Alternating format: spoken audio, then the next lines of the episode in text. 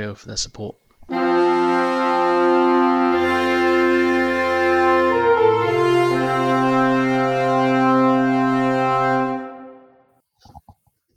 Uh, hello, and welcome to the Probably Bad Podcast, a podcast which is definitely bad. I'm Pencil. I'm Paper. Today's Probably Bad RPG idea is a Benjamin Button style campaign where your characters level in reverse. They start at level 20 and slowly make their way to level 1. That was submitted by Barry Sachs Bisexual.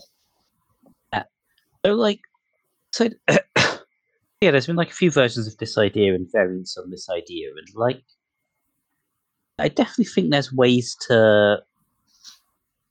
The obvious one is like some kind of curse or illness or something where the characters are slowly powers are slowly being sapped.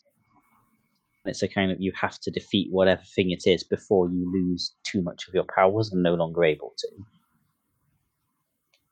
Yeah, I feel like there's definitely a certain point where any sort of like physical altercation with the big bad is gonna become a problem.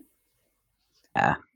Which, yeah, I like the idea of having a time limit like that. I mean, we've, we've talked about time limits. I Have in our in the last episode of our amazing podcast. Thank you for listening. But the, there's also the idea of like if it's something, if it's not something you can fight, if it's something more supernatural, Mm. there's also the idea of it's probably draining everyone, not just the party. Yeah. And they've sent in like the strongest people they can find. So presumably you'll also be the last people alive if you leave it too long. So there's actually some very significant stakes in this. Yeah, you could do this could work quite well as like a cosmic horror kind of game, especially given it's the kind of you start off as you know some of the most powerful people on the planet, and then yep, you turns out against this even you're insignificant, and everything in the world is slowly withering away. You need to stop it fast. Yeah, I feel this would be one of the better ways to do kind of that kind of cosmic horror sense in a game which has very powerful protagonists. Hmm. Because you you you do get at a certain point, it's kind of well, the only person left to fight that is actually a challenge is a literal god. This could be a way to extend a one to twenty campaign even further. Like you've made it to level twenty, but now something's happening. This is our level 1 to 20 back to 1 again. And the best thing Then is, when- once you defeat it, you can just start building your levels back up again. This is a, just an infinite campaign. The campaign has been going on for 35 years and it is just level 1 to level 20 to level 1 to level 20. I mean, I Yeah. play it. Like the World of Darkness game Mummy the Curse does sort of something like this as an actual mechanic. Like you start off as like an end game level superpowered character, but then you slowly lose all of your powers. You can only sort of exist in the world of the living for a limited amount of time. Which I'm not quite sure how playable it technically makes the game, but I think there's definitely something with that. Yeah, and there's definitely curses and diseases in Dungeons and Dragons because with this talking about level 20 hmm. and level 1, we can assume it's for Dungeons and Dragons. Yeah. There are things that can reduce your level Yeah. or at, at the very least reduce ability scores. So Because there's also the con- the idea of it doesn't actually reduce your level; it just re- your ability scores gradually reduce so much that you have all of these abilities that you've gained over time. You're just really bad at them. Yeah. Like, oh, I'm gonna cast this this like sixth level spell. What's your spell save DC? Eight. But yeah. I feel like that particularly works badly on like the barbarian. Can enter Oh, a range, but they still only have a strength of Also, apologies if you can hear my neighbours gardening.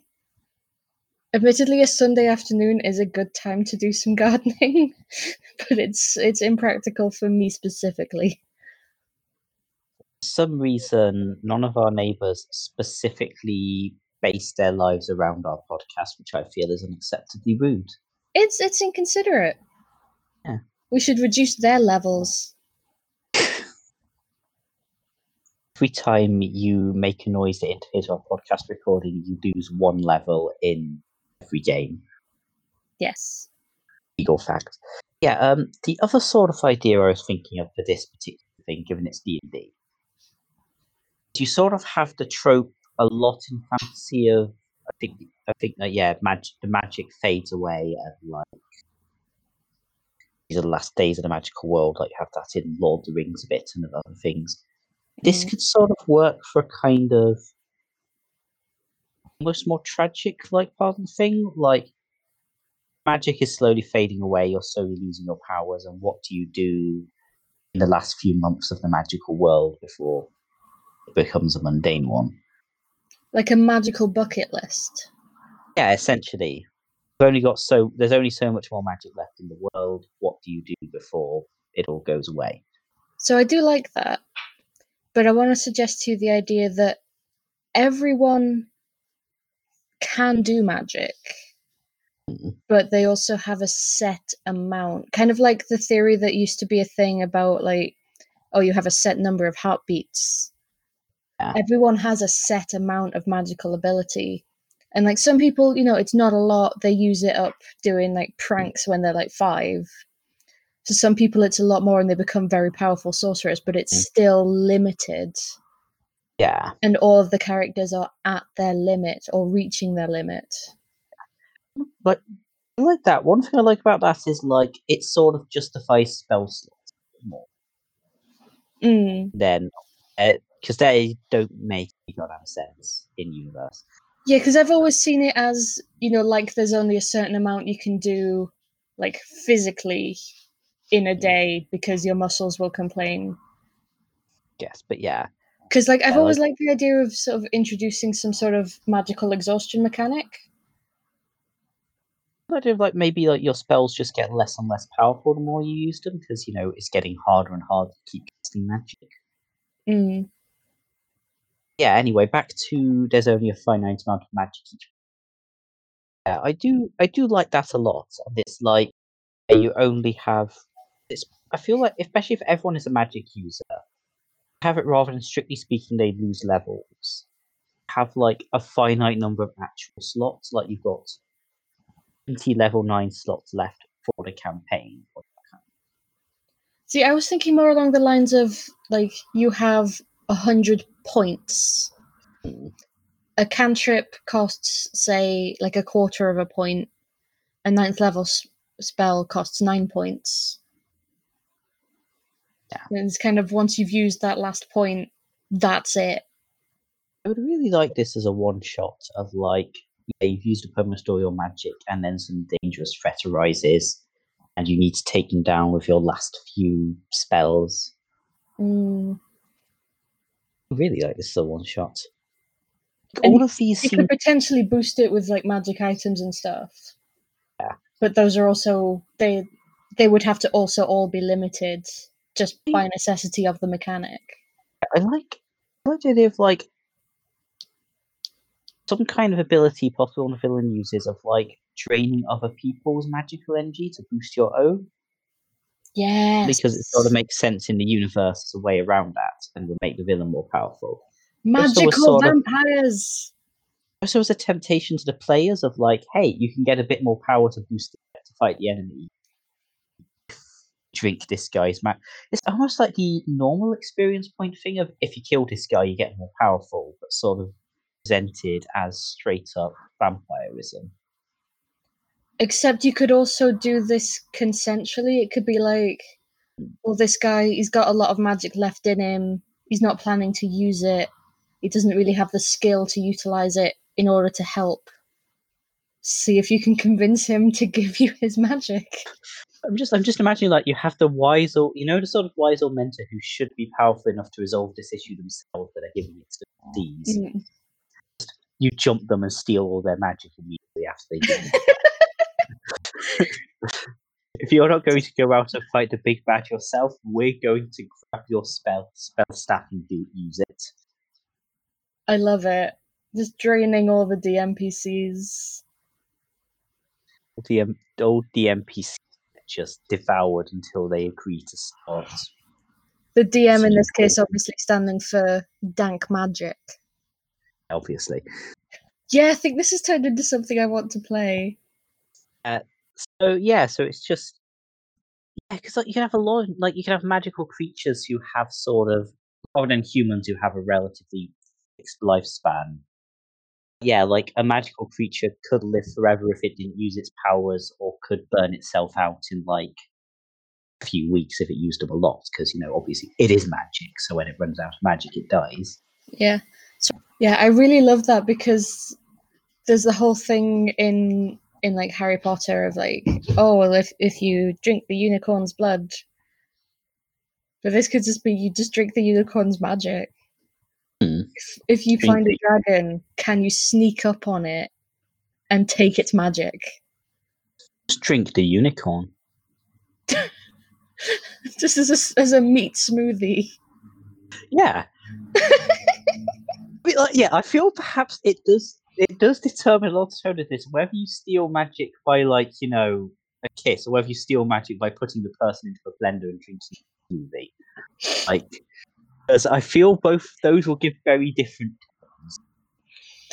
I mean, how do you think you make mana potions? You blend a wizard down to liquid and then you distill it like a fine gin. Blend a wizard and you get a mana potion. Blend a barbarian and you get a health potion. And don't know who you'd blend to get a stamina po- potion.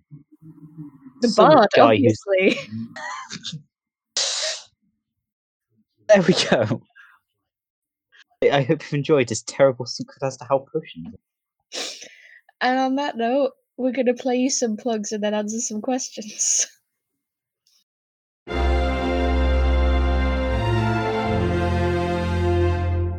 Hi, I'm Hazel, and I make a podcast with Liz called Bread and Thread, which you might enjoy if you are a fan of food or clothes or other interesting parts of domestic history. We find out interesting facts about things like regional foods, ancient breeds of sheep, um, pretty much anything domestic history. So if you'd like to know why it's illegal to import a sheep into Iceland, and what was presented by Queen Victoria to Harriet Tubman, then you might want to check out Bread and Thread. Find us at Bread and Thread on Twitter or find us everywhere podcasts exist. Have you ever wanted to see a tripe monster? Do you want to know what happens when you compress an egg? We don't have these answers. Or that.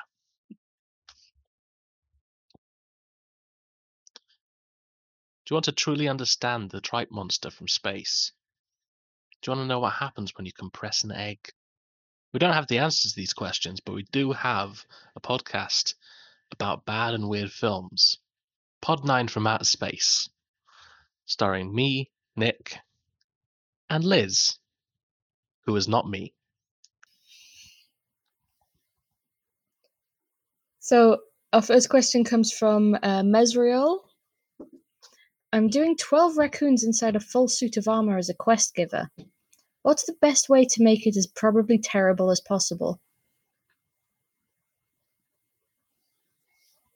Like at the point at which you have twelve raccoons in a suit of armor as a trench coat, not as a quest giver. The trench coat is the quest giver. Yeah. Um. I think what I would do would make absolute would either make absolutely no attempt at hiding it whatsoever. Like they don't speak common; they just chitter.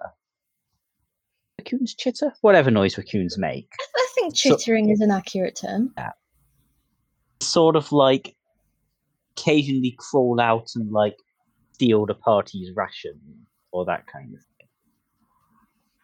Like yeah, you just get you just get handed like quest on a poorly written note in a raccoon's mouth as it runs back into the armor, or give absolutely no indication beforehand. The characters pretty sophisticated and like urbane and just as wise advice and mentors until in the final scene where they laugh hysterically, pull off their helmets, and just a dozen raccoons pour out and run away into the corridors.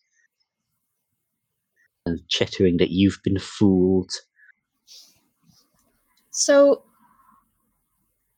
in order to answer this question, I read up on raccoons. Yes, that might be a good idea. Um, one thing I learned is that raccoon breeding season tends to be around when the days start getting longer. So what I suggest is they meet this character before the winter solstice and they're, you know, they're witty, they're sophisticated, they're on they're on the ball. Come and meet them after the winter solstice and they're down to fuck. This time the NPC rolls to seduce you. Either that or you just turn up and there are some interesting noises coming from inside that suit of armor. Have one raccoon who's talking to you mouthpiece. Eleven raccoons who are banging furiously. Just a full on raccoon orgy with metallic echo. Find- Find a sound effect for that somehow. Make it yourself if you need to, and just play it during all interactions with them. Nick, I have an editing challenge for you. Create that sound and insert it here.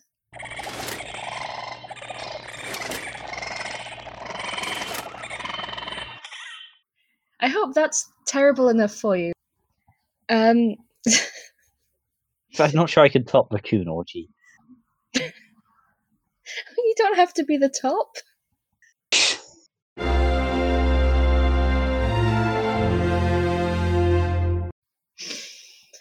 Um, so the second question comes from Derp Ravener. Um, how do you feel about homebrew being both being in? How do you feel about homebrew being brought into a campaign, otherwise using only official content? Like, it obviously depends a lot on the homebrew. Is the boring answer. Yeah, but like, I mean, as long as the DM's checked over it and thinks it looks pretty balanced, sure. Yeah, like I mean, obviously, you know, you don't want to play too many games drunk. That's just going to like ruin things. But bringing in a little, a bit of homebrew is like probably Yeah, especially if it's a nice hoppy one. I really like the smell of that. yeah. Gets you in the sort of ale mood.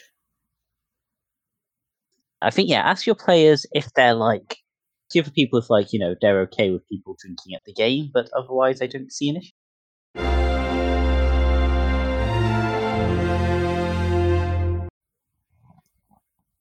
Um, so the last question is anonymous. Any tips or steps for building a city? Hmm.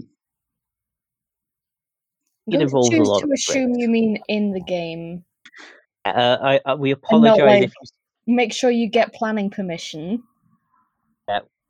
apologize if you intended to submit this to some kind of architectural blog, architectural podcast, and like it's been a terrible misunderstanding.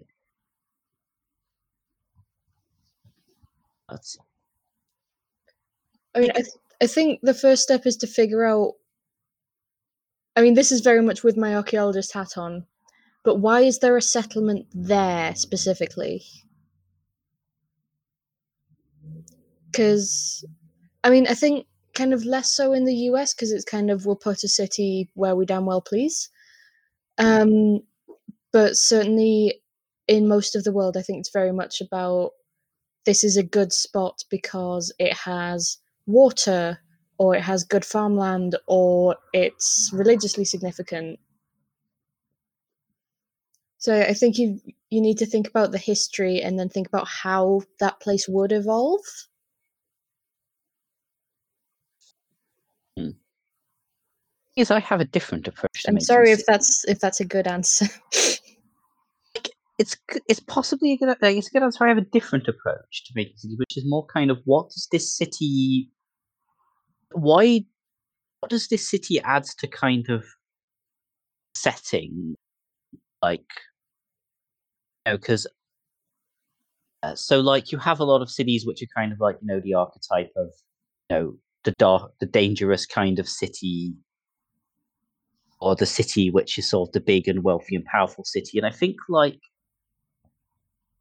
the lot one of my big problems with a lot of rpg rpg made settings is they have a lot of cities and a lot of nations all of which are incredibly boring and completely changeable and you'll never bother to remember anything about any of them and so I think why what makes this city unique and why why are we bothering to have a new city here rather than just keeping it in the first place we started?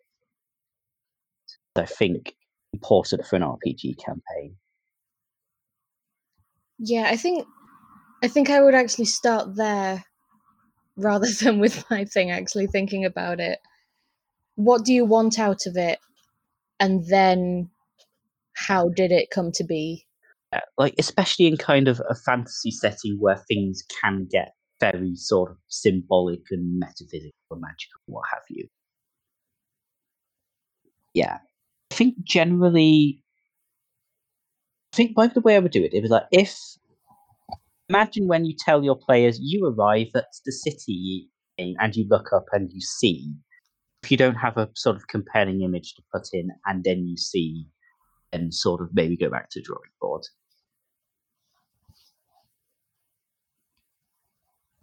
I think like we've, we've given two possible good question answers to this question, which is very off brand.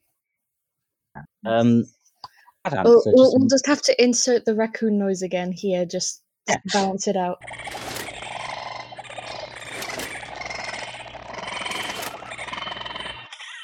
A bad answer, raccoon orgy. I don't know. Start with the raccoon orgy, and then work out from there. I don't have. What were the historical events that led to the raccoon orgy? Why is the raccoon orgy significant to your campaign? I don't have papers archaeology.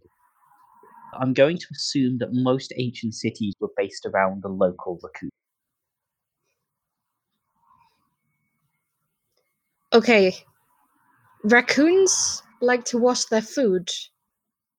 Therefore, being near a water source is important cities outside of the United States, at least, tend to be built around water sources. Therefore, we cannot definitively prove that raccoons weren't involved in town planning. Okay, so to answer your question, questions you need to answer. One, why historically would a city be built here? Two, why what extra things does this city add to my campaign? Three, how close is this city to a horny raccoon? I hope that answers your question. So that was the Probably Bad podcast. um, thank you for listening. If you have a question, um, you can send it to Probably Bad RPG Ideas on Tumblr or email probablybadpodcast at gmail.com.